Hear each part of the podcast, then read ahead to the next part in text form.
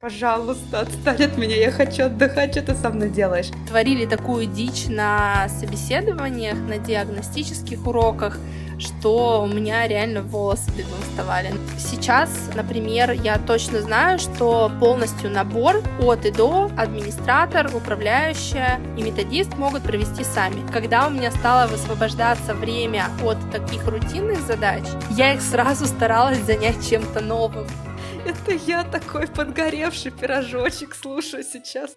Пора бежать уже. Опоздаю. Прости, урок. Мам, урок сейчас. Давай попозже отвечу, а? Блин, поесть не успеваю. Ну ладно, хотя бы булочкой перекушу. У меня урок. Все, давай пока. Урок сейчас. Все, урок. Пока, сейчас урок. Урок. У меня урок. Все, пока. Давай после, сейчас урок. Всем привет! С вами Ольга Кочегарова и подкаст «Давай после, сейчас урок». Честно и с любовью о том, что тревожит преподавателей. И у меня в гостях Полина Демина. Полина, Полина, давайте я сейчас представлю.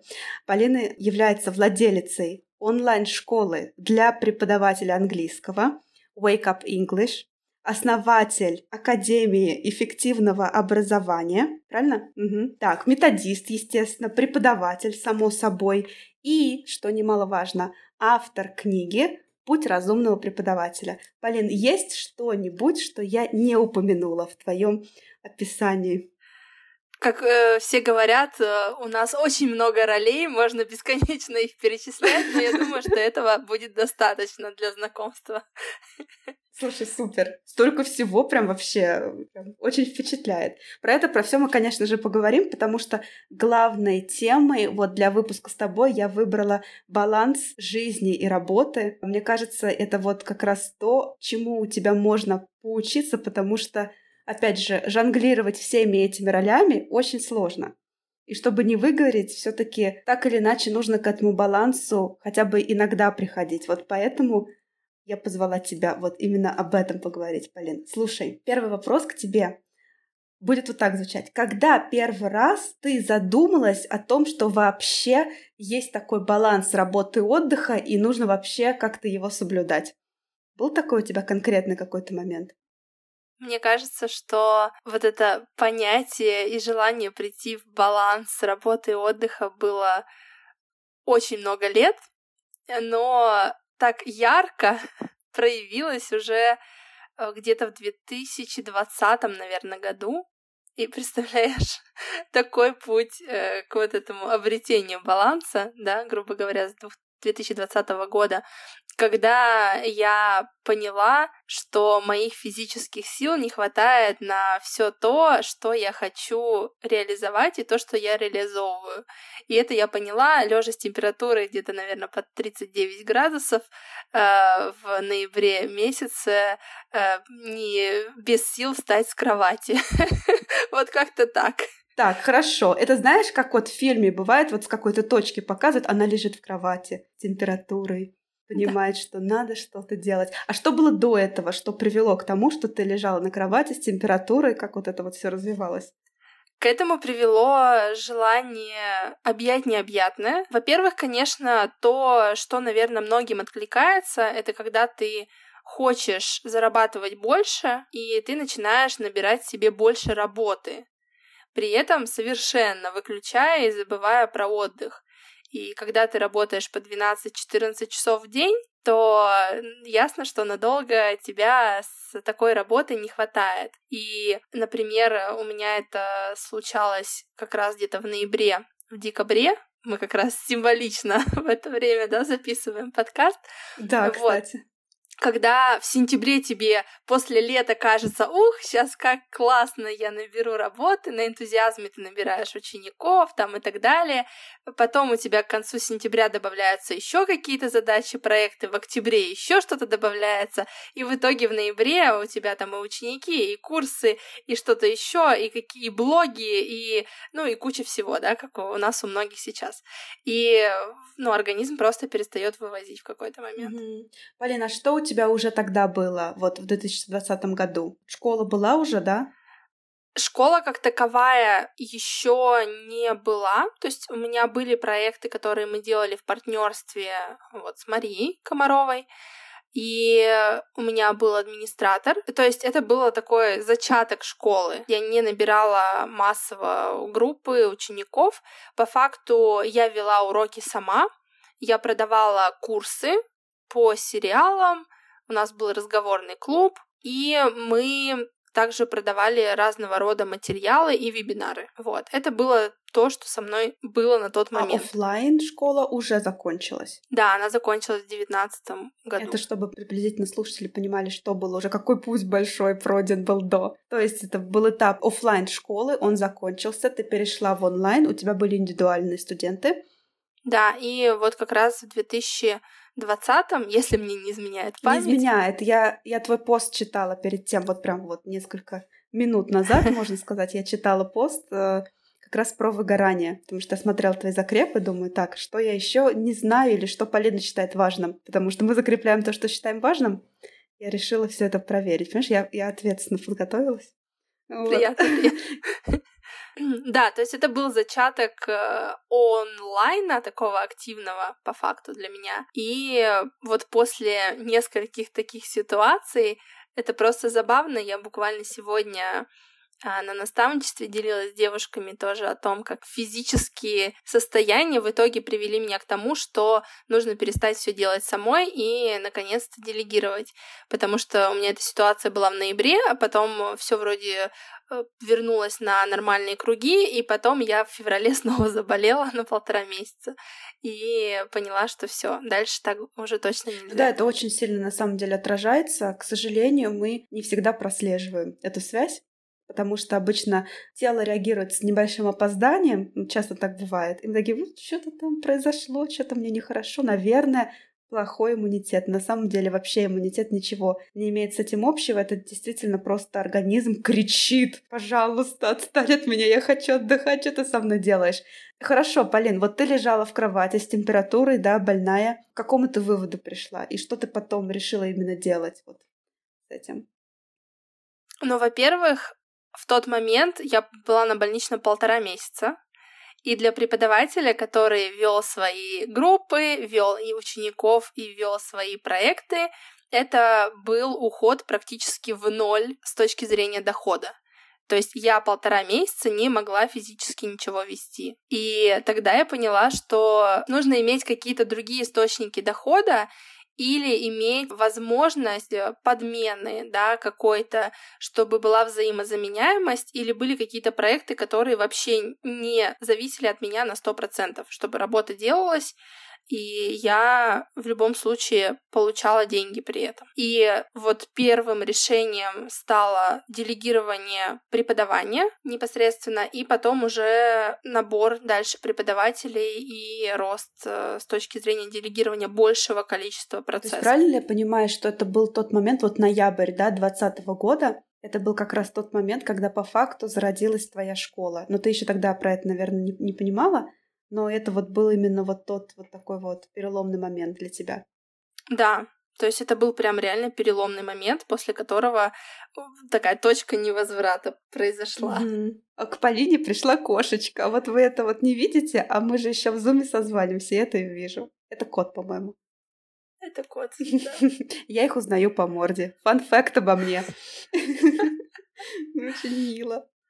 Так, Хорошо. До этого Wake Up English еще по факту не было, да? Были индивидуальные занятия и групповые, потому что ты упомянула, да, про групповые. И ты все вела да. сама. Сколько у тебя было групп? Да. А, у меня было две группы на постоянной основе. Это было FCE, как раз я с них начала. И у меня было много индивидуальных учеников, и были группы, которые были короткими курсами. Это были разговорные курсы на несколько месяцев. Это вот все тогда ну, уже есть, было, да? А был блок, Полин? Да, блог вообще с 17 -го года 17 начиная года. я веду, и это тоже все, что потихонечку формировалось и наслаивалось в том угу. числе. То есть еще одна работа, которая все время была, угу. да, это блог. Блог это вторая работа, это прям я вот сто процентов согласна с тобой. Слушай, ты приняла решение о том, что нужно делегировать. Насколько тебе легко или сложно это решение далось? Мне было очень сложно. И опять же, когда я приняла решение, что пора, я все равно в январе набрала пять новых групп и начала их вести. уже отдала одну группу FC, да, вот Марии как раз. И в феврале я заболела. И мне пришлось в феврале отдавать все свои группы другим преподавателям. Экстренно искать преподавателей, ну, в общем, а, делать все, чтобы уже это формировалось в полноценную школу. И дальше было, конечно, очень сложно, потому что мое желание все контролировать и желание сделать, чтобы было вот именно так, как я вижу, очень сильно мешало вначале. И это все очень долгая работа. То есть реально три года, когда три года понадобилось, чтобы научиться и уже более или менее легко отдавать задачи и не контролировать э, так сильно многие процессы. Я тебя очень понимаю. Я вообще человек, который очень не любит делегировать, и кому очень сложно дается делегирование. И я, наверное, очень мало пробовала это делать, потому что я ну, очень многие вещи делаю сама. Для слушателей у нас вот с Полиной и с Юлей Щукиной есть проект. Это, наверное, один из немногих проектов, да, где я прям спокойно могу просто делать свою часть работы и не переживать за то, что там что-то будет сделано не так, как мне хочется, потому что я полностью доверяю своим партнерам. Но а если что-то касается делегирования тех дел, которые я сама уже делаю, да, вот, допустим, ну, по факту тот же подкаст я могла бы отдать звукорежиссеру какому-нибудь, чтобы или там редактору, чтобы склеили все. Я не хочу это делать потому что мне кайфово. Я не знаю, либо это мое внутреннее нежелание, либо я реально кайфую. Я, кстати, отслеживала свое состояние, мне реально становится свободнее, легче, как-то радостнее после того, как я вот поработала над звуком в подкасте, да, вот посклеивала что-то, посидела, повырезала. Наверное, это просто такое хобби, может быть, мне просто дает энергию, не знаю. Но какие-то процессы, допустим, мне не нравится, это проверка райтингов. И по факту я бы могла кого-нибудь найти, чтобы мне человек проверял мои работы, да, на курсах, на экзаменационных, которые я веду.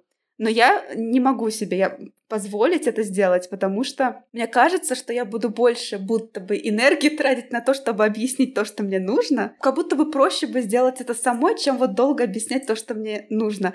Полин, было ли у тебя такое тоже ощущение? Я тебя на сто процентов понимаю, потому что у меня очень долго был такой процесс с созданием сайтов, и я даже на левелапе, да, делаю сайт, потому что я получаю удовольствие от этого процесса. И я его очень долго не делегировала. И по факту только, по-моему, в прошлом году э, я сделала сайт школы, заказала его. В общем, э, я так любила делать сайты, что только в прошлом году я делегировала это, и мы сделали сайт школы. И сейчас уже все моменты для моих продуктов э, делаю не я, а делает администратор, ассистент. Но, например, на Up я делала и, в принципе, обновляю сайт сама. Мне до сих пор это приносит удовольствие, и это не занимает так много времени. Я бы реально сказала, что это просто как хобби. Но делать, например, на постоянной основе да, все страницы для продуктов школы я бы уже не хотела, и я так не делала. Ну, слушай, очень разумно. А как было э, вот с делегированием как раз вот работы, да, преподом? Ну вот, ну в плане того, что ты подбираешь препода, ты его собеседуешь, ты его обучаешь, и потом наблюдаешь за тем, как он работает. Какие были ощущения? Потому что мы очень часто в блогах и везде там читаем это с, точки зрения преподавателей, которые устраиваются на работу. А, и ой, мне там не просто, ой, меня обучали, ой, от меня там что-то хотят вот это, у них какие-то правила. А с точки зрения руководителя мы не так часто это все слышим. Вот хочется прям тоже послушать точку зрения с другой стороны, как это выглядит. Мне кажется, очень интересно будет. Если говорить о найме преподавателей с точки зрения руководителя, то для меня было очень много неожиданностей. И я привыкла видеть э, в тех же соцсетях, что преподаватели такие классные, опытные, что все знают, как работать. И потом, когда я начала набирать людей, я столкнулась с, жест... с жестокой просто реальностью. И люди квалифицированные, высоко квалифицированные, с опытом работы, простите, но творили такую дичь на собеседованиях, на диагностических уроках, что у меня реально волосы дыбом вставали. Ну, то есть мы э, немножко всей командой были в шоке от того, как люди выстраивают уроки, что они выбирают, какие материалы, э, и ну, как вообще взаимодействуют с группами. И э, если говорить о самых первых преподавателях, то это все были мои ученики, которые проходили у меня то или иное обучение, и поэтому мне было, во-первых, легко их брать, потому что я знала, в принципе, по крайней мере, их уровень языка, и они видели, как я работаю, и они, в принципе, были с теми же ценностями, подходами, настроением, да, очень похожи на меня. А дальше, когда уже мы, бы, мы расширялись, там уже начинался вот этот сложный процесс набора и найма, и уже было много разных сложностей. Движемся дальше. То есть мы, знаешь, как по временной шкале будто движемся вот от 2020 года вот к 23 году. Смотри, да, вот начался вот такой вот трансформационный период в твоей жизни. Ты упомянула уже слово «команда». Расскажи, а кто был у тебя в команде и как она вообще сформировалась? Ты уже упоминала Марию. Был ли кто-то еще в команде? Да, моя первая команда в таком полном понимании этого слова, в полном смысле, это Мария и Юлия, наш ассистент, администратор, которая, в принципе, в ней с самого начала, и более того, она со мной со времен офлайн школы. Она была моим ассистентом там и общалась тоже с учениками, то есть выполняла, в принципе, те же самые функции изначально. Вот. А дальше уже шло расширение команды. Это, естественно, найм преподавателей. И сейчас, э, вот на данном этапе, сегодня у нас в команде 18 человек. И помимо преподавателей есть методист, а, есть э, управляющая, то есть Мария теперь выросла до управляющей школы, а, и есть э, несколько ассистентов, администраторов, которые общаются с учениками. Супер. И вы разгрузили, получается, самого администратора, наверное, да? Нет, кого? Да, да, управляющая по факту, если говорить опять о росте, то когда я перестала так активно преподавать, я стала по факту методистом школы. И вот все это время до января этого года, 2023, я была в школе методистом в основном. Я отсматривала уроки преподавателей, я давала обратную связь, выстраивала путь, проводила методические встречи, то есть проводила методическое обучение в том числе. И вот с января у нас работает методист, и эту задачу у себя я тоже отключила. То есть я уже не занимаюсь методическим развитием преподавателей. И сейчас э, Мария выходит, готовится на роль управляющей, то есть э, я ей тоже делегирую еще часть процессов. Угу. Но это очень круто вот сейчас и вот из этой точки опять же смотреть на то, как это все начиналось. Было ли у тебя вот освобождение именно вот в моральном плане, да, вот в, в плане баланса работы, отдых какой-то, вот по мере роста школы? Или это тоже все было волнами? То полегче ты себя чувствовала в плане нагрузки, то посложнее. Или освобождаясь от одного, ты приобретала что-то другое, и все равно это чувствовалось как какой-то завал. Как это было, ты помнишь? Здесь, с одной стороны, очень сложно сказать, с другой очень просто. Сложно, потому что когда у тебя есть команда, тебе хочется масштабнее делать, то есть набирать больше учеников, а это больше процессов, которые происходят одновременно. И даже если есть команда, то все равно есть вещи, которые нужно контролировать и за которыми нужно следить. И вот в этом сложность. Сразу приходится расти в количестве учеников, потому что, да, нужно, опять же, платить зарплаты, и все это экономически, финансово тоже просчитано. С другой стороны, где-то проще, потому что есть периоды, когда ты немного расслабляешься, и есть периоды, когда твоя включенность уже именно руководителя нужна больше. То есть э, сейчас, э, например, я точно знаю, что полностью набор от и до администратор, управляющая и методист могут провести сами. То есть я не нужна на включение в процессы. Они знают, что нужно сделать для того, чтобы стартовать этот процесс, как работать с учениками, как э, собрать там с преподавателей и так далее. То есть раньше я контролировала каждый из этих шагов. Но сейчас, например, у меня есть другие задачи. Они касаются стратегии, касаются расширения продуктов, да, поиска клиентов Слушай, и классно. так далее. Блин, это так все звучит классно, прям такая гордость за тебя берет. Чувствуется, какой огромный путь проделан. Прям ты чувствуешь ты сама как? Ты знаешь, я иногда, мне кажется, я даже в блоге про это говорю, я вот смотрю на то, что оно делается и работает, и я думаю, вот неужели я это смогла сделать и построить?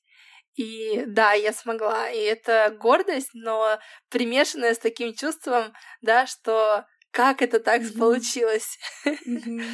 Вот, интересное Смотри, ощущение. можешь ли ты вспомнить, когда было у тебя такое первый раз ощущение, что, ой, я могу выйти вот из многих процессов в работе и могу, если мне нужно, выделить там неделю, несколько дней полностью на отдых и, если нужно, пополнить свой ресурс? Или еще такого не было, может быть? Вообще, если говорить обо мне, я жуткий трудоголик. Ну, то есть, прям, э, когда я работаю, для меня это кайф. И я получаю удовольствие от того, что я делаю. Поэтому здесь э, дело вообще кроется не там в каких-то, знаешь, инструментах и выделении дней для отдыха, потому что у меня долгое время было ощущение, когда выходной запланированный, блин, я сейчас ничего не делаю, надо чем-то быстрее заняться, да, как же я сейчас там протратила этот день просто на то, чтобы посмотреть сериалы, как это, как это, надо что-то быстрее придумать, начать новое. То есть, когда у меня стало высвобождаться время от таких рутинных задач, то есть от количества учеников, там, да, от контролирования процессов, я их сразу старалась занять чем-то новым новыми проектами, новыми делами, какими-то личными, то есть э, не в рамках школы, например. Вот опять же, там Level Up мы стали создавать. Ну, это опять вместе, работа. Да? Mm-hmm. То есть, опять же, да, да, то есть опять заполнение работы. И это реально ловушка, в которую попадаются очень многие. То есть ты вроде здесь высвободил, но тут же ты занимаешь чем-то другим. И когда я в этом году ездила в отпуск в мае, это тоже такой интересный момент, который я отследила. У нас был отпуск неделю. Мы ездили в Пятигорск, Кисловодск в Минводы. И из этих пяти дней я проводила вебинар на нашем курсе, я проверяла домашки, я что-то помогала там в чате школы, и я поняла, что по факту из семи дней у меня было два дня только когда я не работала. И я подумала, блин, я опять там же. Ну, то есть опять это же ловушка, хотя вроде бы это были процессы, которые не занимали так много времени. Но это пара часов в день, да, пара часов проверить домашку, пара часов провести вебинар. Но по факту все это вылилось в то, что не было свободного дня, когда я реально не работала и не отключилась, то есть у меня не получалось отключать от работы. И вот в этом году я запланировала себе отпуск. Я пока не буду о нем много говорить, но я запланировала себе отпуск на две недели, когда я просто отключаю все чаты, я просто не трогаю блог и ничего, и такой вот детокс плюс э, отдых. Это первый отдых, который на сто процентов запланирован, и когда у меня не будет никакой работы. То есть, правильно ли я понимаю, что до этого полностью отдыха, без телефона, без рабочих чатов, без каких-то там созвонов у тебя вообще никогда не было? За последние несколько лет такого, чтобы у меня был прям да, месяц отпуск, например, или несколько недель, нет, такого не было. У меня это, поэтому это и баланс, то есть для меня баланс немножко другой. Да, для меня он в том, что я могу выбирать в течение недели и в какой-то день э, отдохнуть побольше.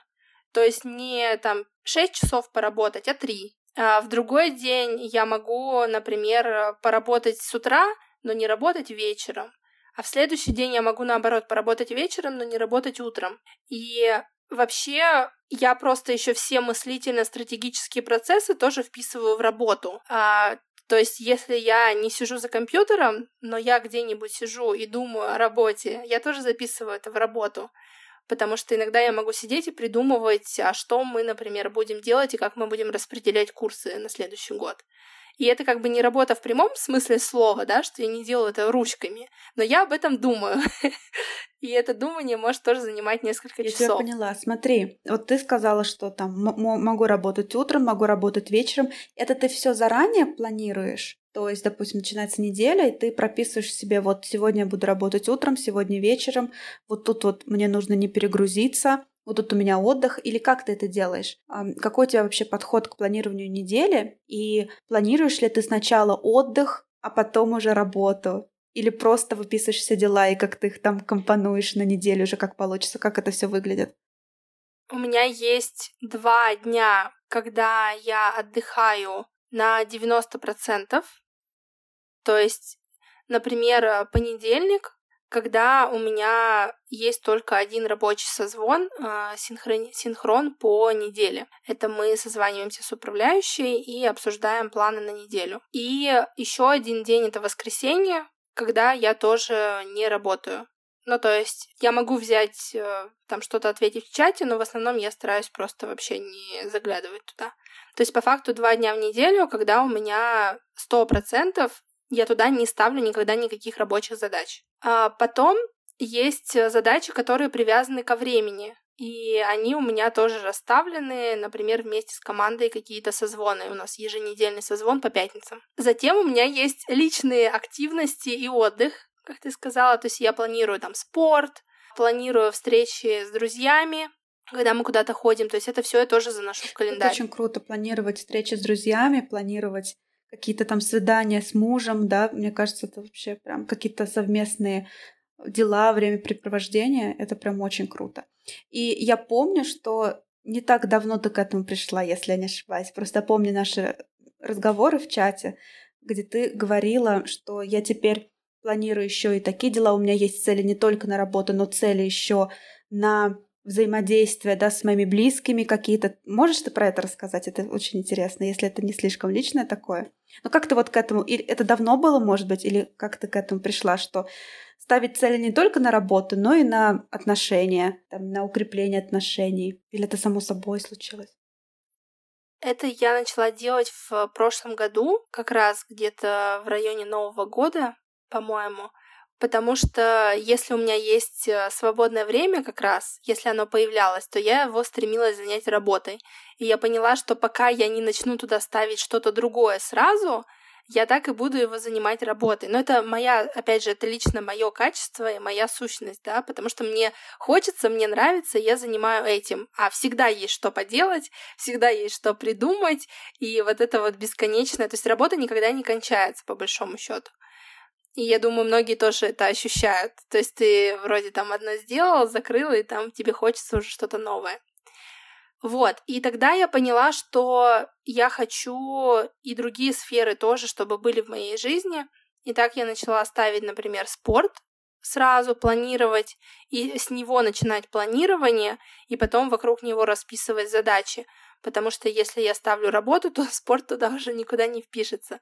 То же самое встречи с друзьями. Мы договорились э, несколько раз в месяц собираться и куда-то выходить. То есть прямо на какой-то мастер-класс или на какой-то новый ресторан, в кино, ну то есть прямо какие-то разные места, чтобы это были к тому же какие-то эмоции и впечатления. Слушай, круто.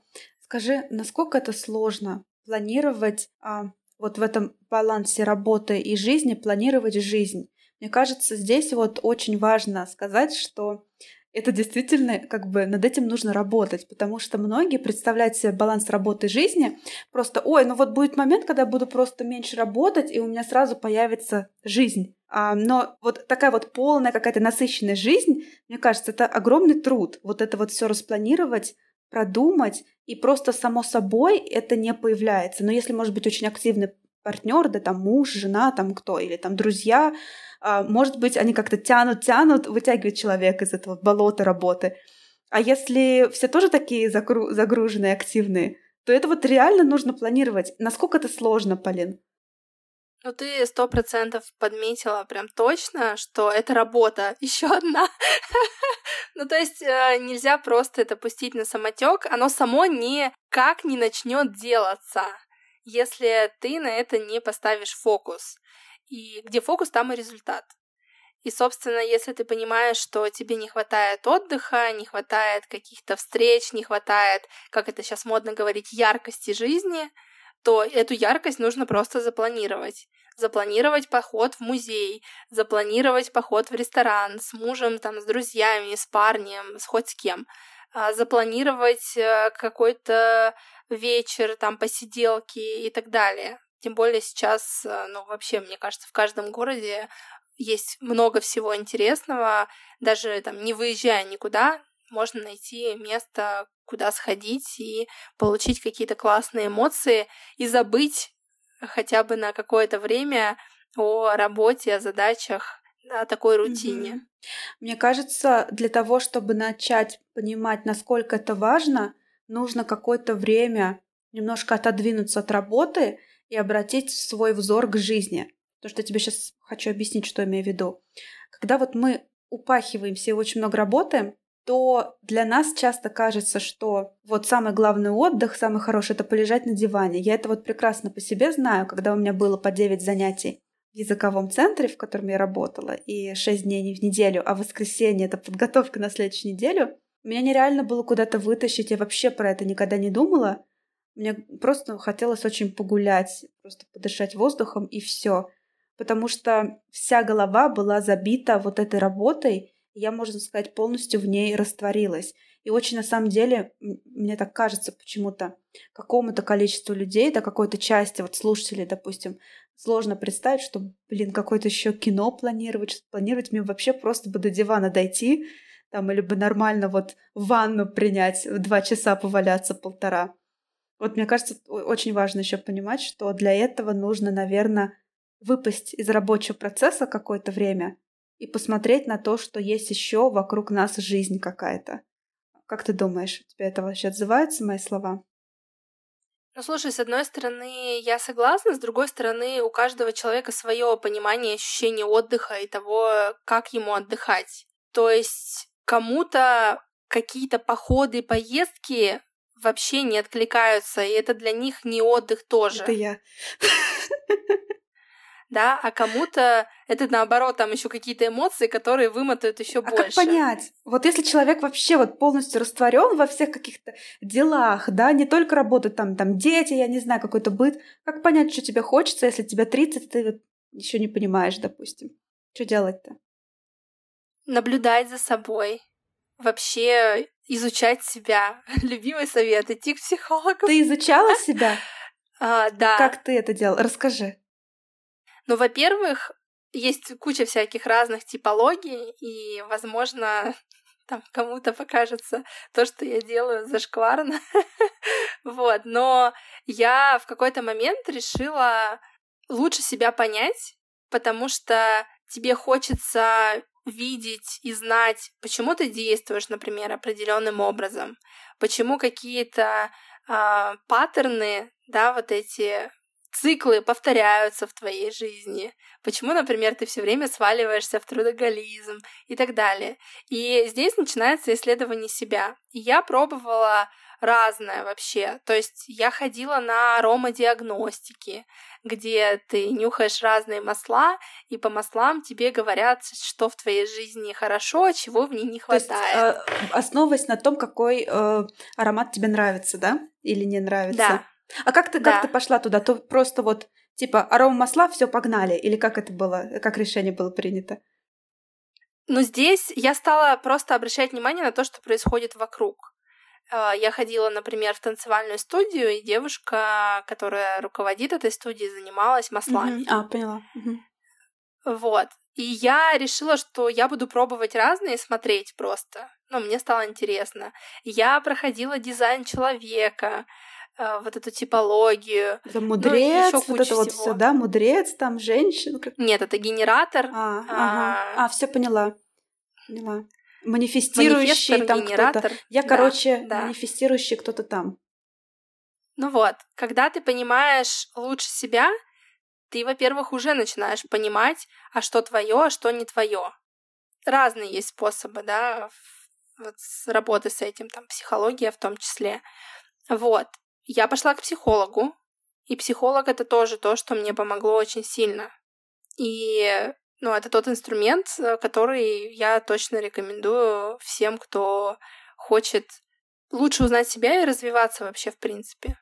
И потом Вообще у меня есть такое качество, как наблюдательность и насмотренность. То есть я, в принципе, наблюдатель и люблю следить и отсматривать э, себя и чуж... ну, и других людей. вот. И поэтому просто даже смотря на себя и свое поведение или какие-то моменты, э, что мне нравится, что не нравится. Вот мы пошли с друзьями туда, нравится мне это или нет я здесь только потому, что я с ними, или мне тоже это нравится, и я получаю удовольствие.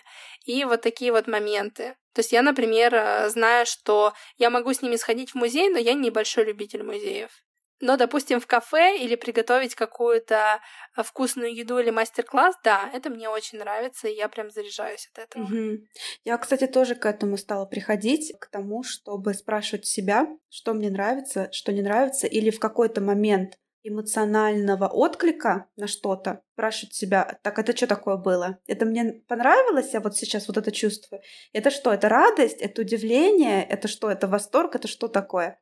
И это прям очень круто и, мне кажется, очень важно. Опять же, работа. Опять нужно что-то, блин, делать, что-то стараться. Вообще жизнь такая, конечно. Если просто так плыть, то ты просто так плывешь. Вот мысли, мысли замечательных людей, да, были сейчас. Ну, как бы, да, если ты не хочешь никаких изменений, то ничего не делай, плыви. Если хочешь меняться, развиваться, делать свою жизнь лучше, то работай не только на работе, но еще и над собой, как бы узнавай себя, задавай себе правильные вопросы. Это, это очень сложно, но очень интересно, мне кажется. Да, но я хочу немножко чтобы слушатели не почувствовали себя там как-то неудобно, что вот мы тут работаем, знаешь, над да собой, кому? над всем. Я тоже люблю потупить э, в сериальчик и полежать на диване, никуда не идти, поиграть с мужем в, компью- в компьютерную игру по паре часов э, до пяти утра, и как бы это тоже нормально. То есть это такие периоды, которые сменяют друг друга. И я могу вообще целый месяц, например, ни с кем особо не встречаться, мне просто не хочется а потом э, поставить себе кучу встреч с друзьями и в месяц там встретиться 8-10, а то и больше раз. То есть это все может зависеть и от других факторов. То есть это не обязательно, что мы прям каждый раз должны все это продумывать и думать. Нет, не всегда. Но какие-то усилия в эту сторону все равно нужно прилагать, если хочется изменить. Да, да, это как раз то, вот, что я хотела сказать. Слушай, Полин, ты уже сказала, что музеи, ну, такое. А вот кафешка — это прям ух. Что тебя еще заряжает? Ты вот отследил уже какие-то вещи? И что тебя разряжает? Это из рабочих или в целом? В целом, в целом. Меня очень сильно заряжают поездки. Я люблю новые места, в целом города, даже просто на машине куда-то поехать за город и в целом ездить на машине потому что это кайф, когда ты за рулем, когда дорога, то есть я прям получаю от этого большое удовольствие. Я, кстати, не знала, что ты умеешь водить машину, прикинь. Да. да. Обалдеть. У меня большой стаж. А, я, да, я люблю. Меня муж не водит, кстати. Вожу я. А, вот. Потом это встречи с друзьями, которые меня заряжают, и я люблю узнавать новое о себе. То есть вот эти всякие трансформационные игры, разного рода мастер-классы, где что-то создаешь руками в том числе. То есть это для меня прям класс, кайф. Я обожаю такое. Обожаю прогулки, лес, где тишина и мало людей, сто процентов. Вот. А если говорить про то, что разряжает, разряжают меня, как ни странно, большие города и большое количество людей. И это странно, с одной стороны, потому что оно меня одновременно и заряжает, и разряжает. Это вот как раз э, то, что было в твоем Reels и в твоем подкасте, да, про учителя, который со студентами да, э, да. более открытый, общительный и перевоплощается и как-то, да, совсем, можно сказать, другого человека практически. Да. Да, и то же самое происходит э, со мной, когда я где-то выступаю, еду и так далее. То есть, с одной стороны, меня заряжает это в моменте, но после этого я обычно беру себе день тишины, чтобы никого не видеть, никого не трогать и ни с кем не общаться по возможности. Вот. То есть такое интересное. Зарядить свою батарейку, процесс. да.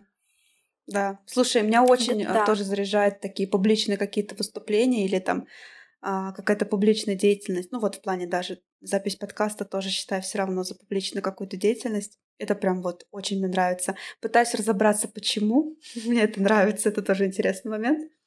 Вот, есть догадки, но здесь делиться не буду. Такой, очень такой, мне кажется, что-то из детства идет очень. А, Полин, хочу еще поговорить про твою трансформацию и переход просто от преподавателя вот ко всем тем регалиям, которые я произнесла произносила в течение минуты в начале подкаста. И мы еще не все, кстати, сказали, да, там еще не упомянул я, что у тебя дельта есть, да, и там вот все дела. Ну, короче, очень много всего. Вот. Как ты понимала, что нужно двигаться дальше, и как ты понимала, что хочется что-то еще пробовать, и какие ощущения были вот с этим связаны? Ну что, вот, ну, ну есть школа, делают они там что-то делают, но все уже настроено хорошо, вот просто, ну, руководи ей, да, так это, проверяй, что они там себя хорошо ведут, не балуются, ну и все нормально. Чё, куда там еще какие-то там а, проекты еще у тебя есть? Вот это вот мне очень интересно, сейчас скажу. Академия, про нее можно сказать? Как она появилась? Она недавно появилась. Я сейчас расскажу вообще, а, выдам все секретики. Я помню лето, это где-то, наверное, было, или, может быть, уже ближе к осени. И Полина сказала, что девочки, блин, у меня тут опять какие-то трансформационные процессы идут.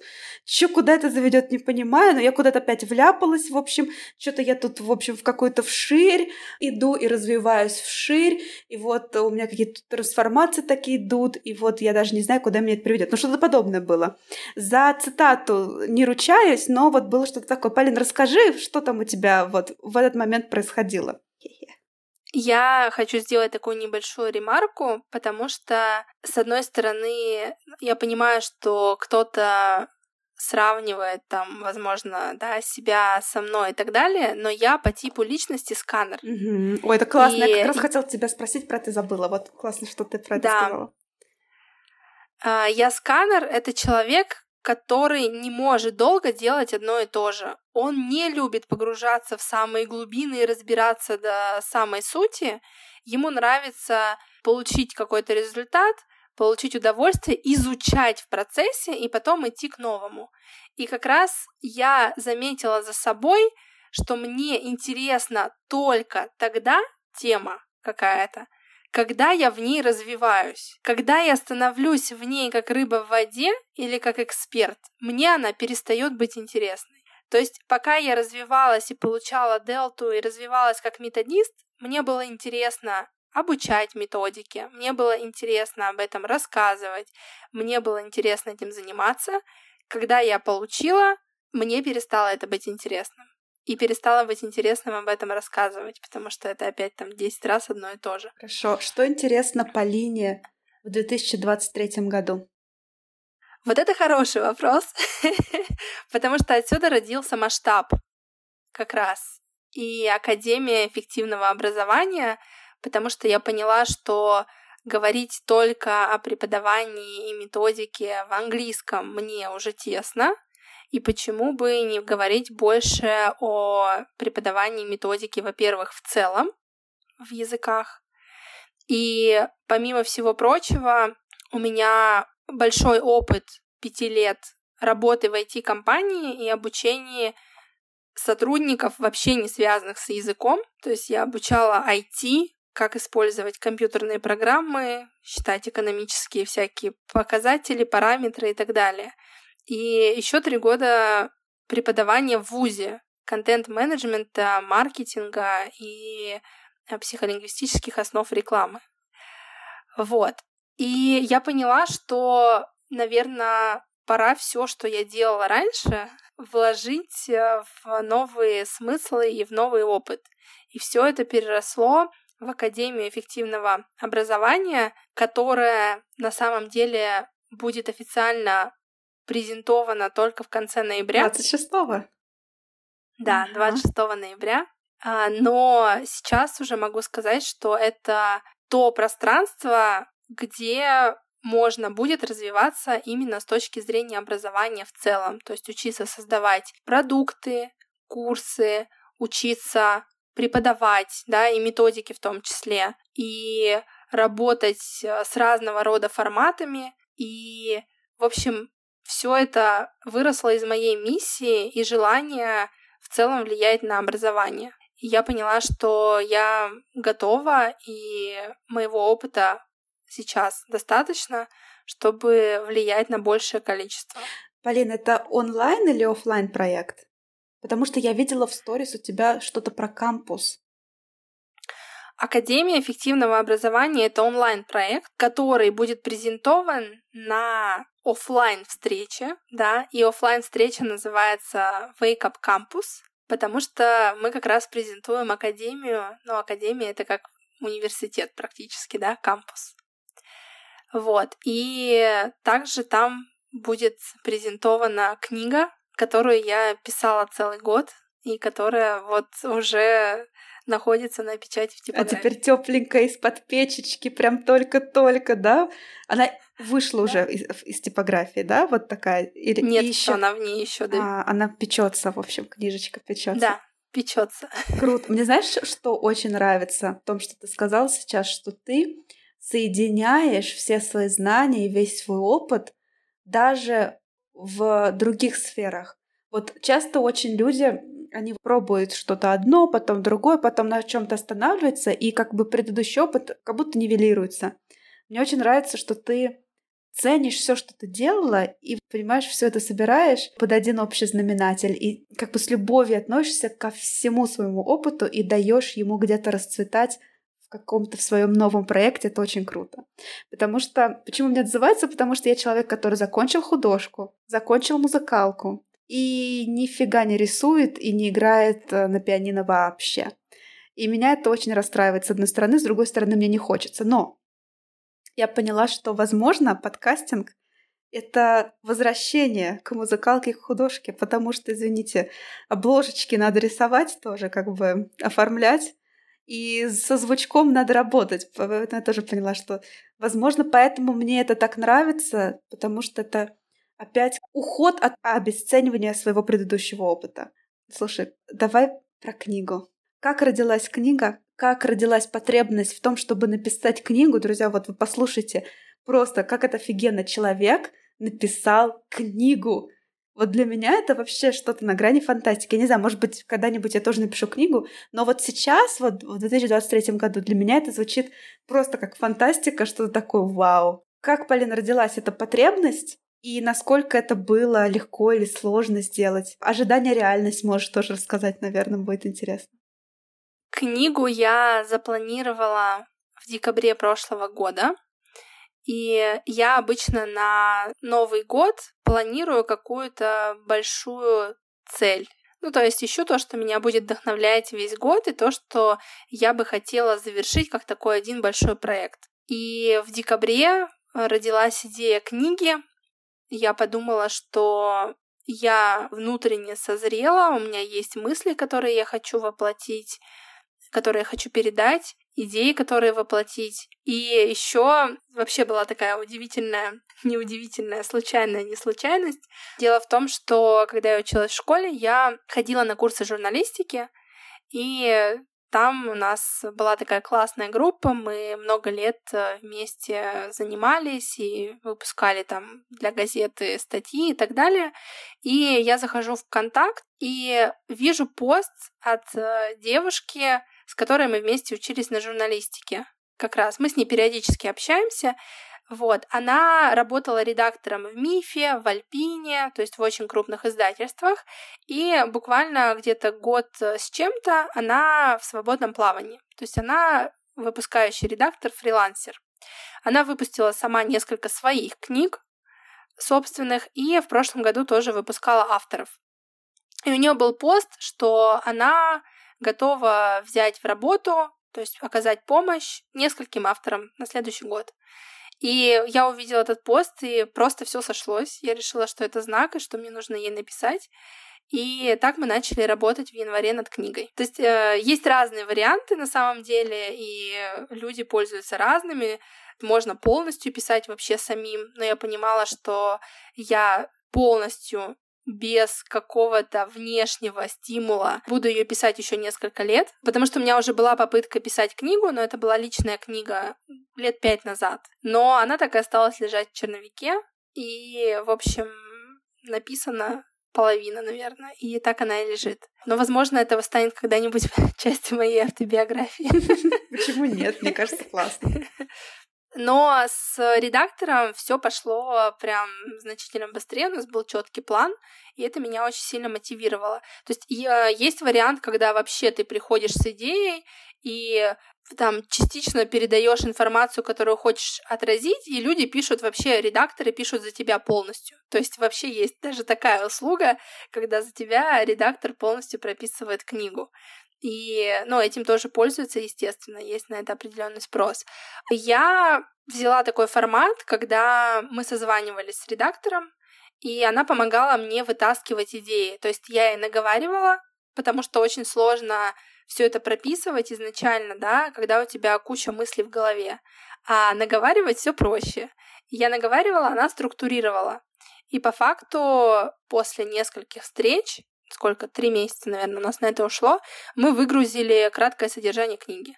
Вот. Она мне помогла структурировать главы, задавала дополнительные вопросы, чтобы глубже погрузиться в тему.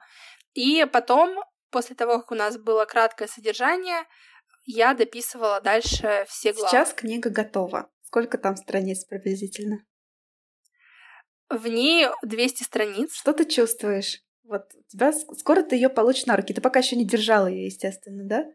Нет, Что конечно. ты чувствуешь, пока вот пока ее физически еще не пощупала? Сейчас какие ощущения? Сложно описать.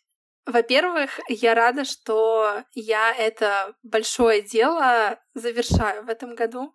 И я ее писала, с одной стороны, для преподавателей и про преподавателей. С другой стороны, я ее писала где-то для себя той несколько лет назад, да, чтобы, возможно, где-то уберечь от каких-то ошибок. Лежащий на кровати в 2020 году с температурой такой? Ну, может быть, где-то да. И я постаралась ее сделать максимально практичной, как мне бы хотелось, наверное. То есть дать минимум воды и максимум каких-то инструментов и пользы. И я прям получила удовольствие в процессе создания и написания.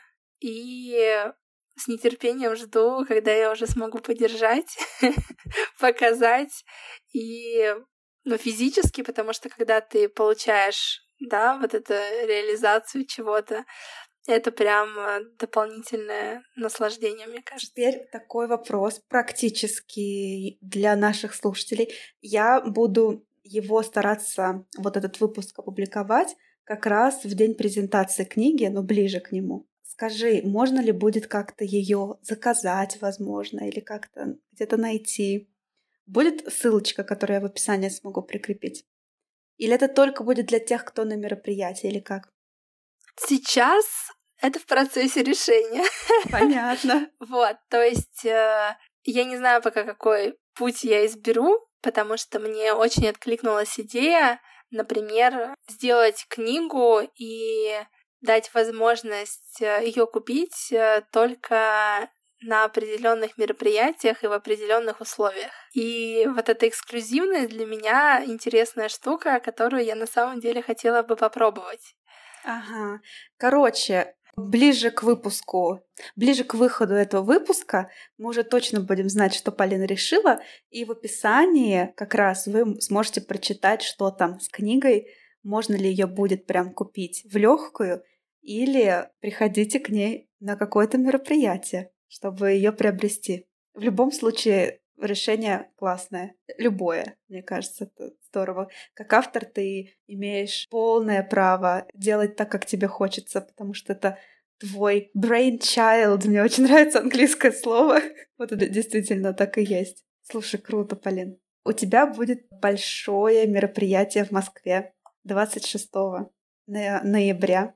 А что ты чувствуешь по этому поводу тоже? Тогда будет презентация, да, Академии, презентация книги, все вместе. Осталось, э, ну, чуть больше двух недель до этого мероприятия. Это вот как раз когда мы пишем, да, этот выпуск.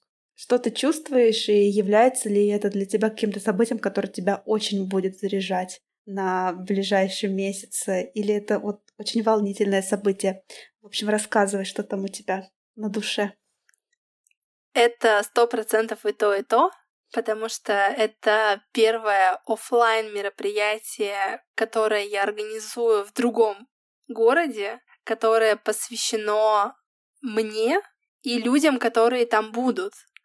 Потому что то, что я запланировала, я не могу все рассказывать и раскрывать.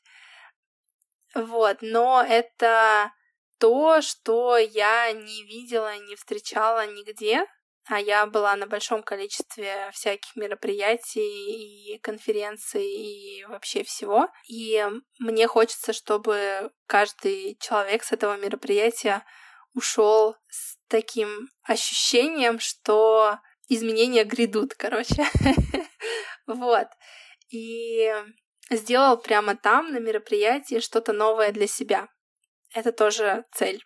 И я, с одной стороны, волнуюсь, потому что очень много всего запланировано, и я не знаю, что и как пройдет, потому что многое, опять же, я делаю вообще в первый раз именно такого формата, и там какие-то активности и в целом. С другой стороны, я точно получу удовольствие, потому что со мной будут э, близкие, будет команда, э, будут э, люди, которые меня читают и которые где-то меня знают, да, где-то будут те, с кем, может быть, мы не так близко знакомы, но все равно. И я думаю, что я и каждый присутствующий точно получит удовольствие от того, что там будет происходить. Супер. Я желаю тебе, чтобы этот день запомнился в приятном ключе, естественно, и чтобы все прошло так, как ты задумала, либо лучше даже, чем ты себе только это представляешь. Спасибо. Я надеюсь, что так и будет. Я так рада вот этим каким-то твоим огромным шагам со стороны. Они воспринимаются такими, знаешь, монументальными какими-то. Бах, академия, бах, книга. Прям это очень классно и очень вдохновляет. Смотри, наверное, мы уже ближимся к завершению. Я хочу вот этот сезон посвятить энергии в исполнении, энергии балансу работы, отдыха, да. Вот что бы ты сейчас сказала тем преподавателям, которые нас слушают, которые такие, знаешь, уже немножко подвыгоревшие, но не сильно, замученные чуть-чуть, такие в стандартном, обычном, очень часто встречаемом состоянии. Что бы ты им сказала, возможно, что их немножко подпитает, вдохновит, подбодрит. Сейчас кто-то слушает, это я, это я такой подгоревший пирожочек слушаю сейчас. Есть состояние, в котором сто процентов нужно просто взять отдых. И если вы уже в таком состоянии, то нужно этот отдых взять и разрешить его себе взять и прожить его как отдых, не ругая себя за это, не думая о том, что ох, сколько же я всего там пропускаю или недозаработаю или что-то еще. То есть отдохнуть реально несколько даже дней может хватить, но без вот этого самобичевания. Если же только подгорает, начинает, то, возможно, пересмотреть, в принципе, что мы делаем, потому что часто мы делаем те 80%, которые дают 20% результата.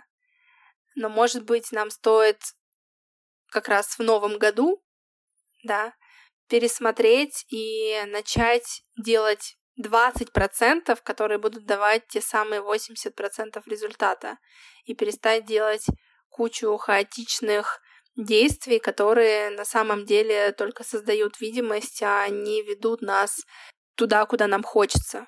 Это самая частая, мне кажется, проблема, что этот хаос и количество действий совершаемых который не дает результата, и это тоже ведет к выгоранию в том числе. Еще вопрос напрашивается, а как понять, где мои 20%, которые дадут 80 результатов, а где мои 80%, которые мне дают всего лишь каких-то жалкие, несчастные 20% результата. Вот ты себе задавал такой вопрос когда-то?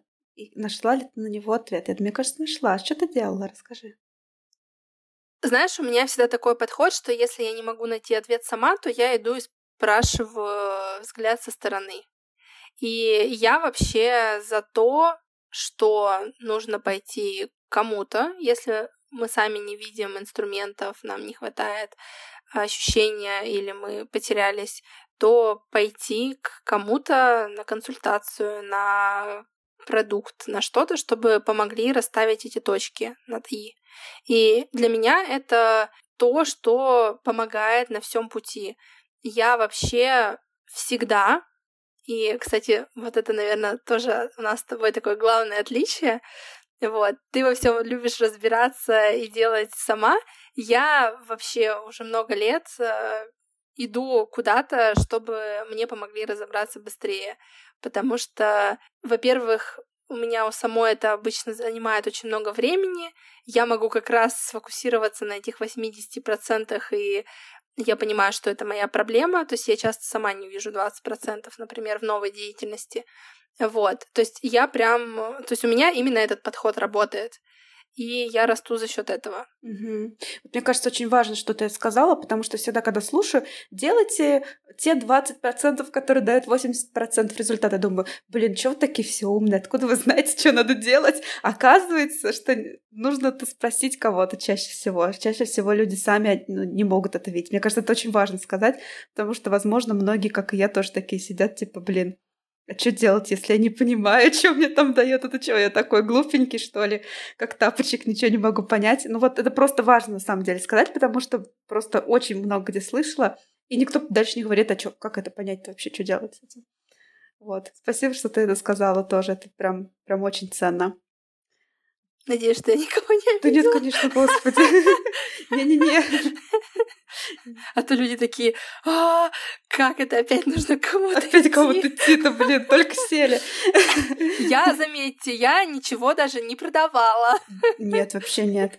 Я только сама все вопросы задавала и вытягивала из Полины такие все важные моменты. Нет, вообще все, все по любви и все тут э, со взаимным уважением, мне кажется. Вот. В общем, Полина, я тебе желаю много энергии, чтобы ее хватало на все, и чтобы вот дальше какой-то был баланс именно в твоей жизни такой, какой ты хочешь в данный момент. Потому что, мне кажется, баланс может быть очень разный. Возможно, с какими-то перекосами, но все равно ощущается как баланс. Вот пусть он будет с таким перекосом или такой 50 на 50, какой-то балансный баланс, который тебе хочется. Друзья, Наш выпуск подходит к концу, и традиционно я буду говорить про звездочки, сердечки. Ну, потому что такой вот я человек, который в конце каждого выпуска будет про это говорить, потому что это действительно то, что помогает подкасту расти. В общем, дорогие мои, ставьте звездочки в Apple подкастах, ставьте сердечки в Яндекс Музыке и пишите отзывы. Это очень помогает подкасту расти и вообще мне делает тепло на сердечке. Например, вот у нас пришел отзыв нашему с вами подкасту, нашему с вами, потому что вы тоже присылаете истории, вы приходите гостями и являетесь слушателями, как Полина. Я знаю, что Полина слушает мой подкаст, мне безумно приятно, что она это делает. Полина кивает, кстати, сейчас она вообще сидит во время вот этой вот записи этой вставочки, так что я это делаю не одна. Я хочу зачитать отзыв, чтобы вам тоже стало тепло вместе со мной. Заголовок отзыва. Самый честный комфортный подкаст с приятным голосом.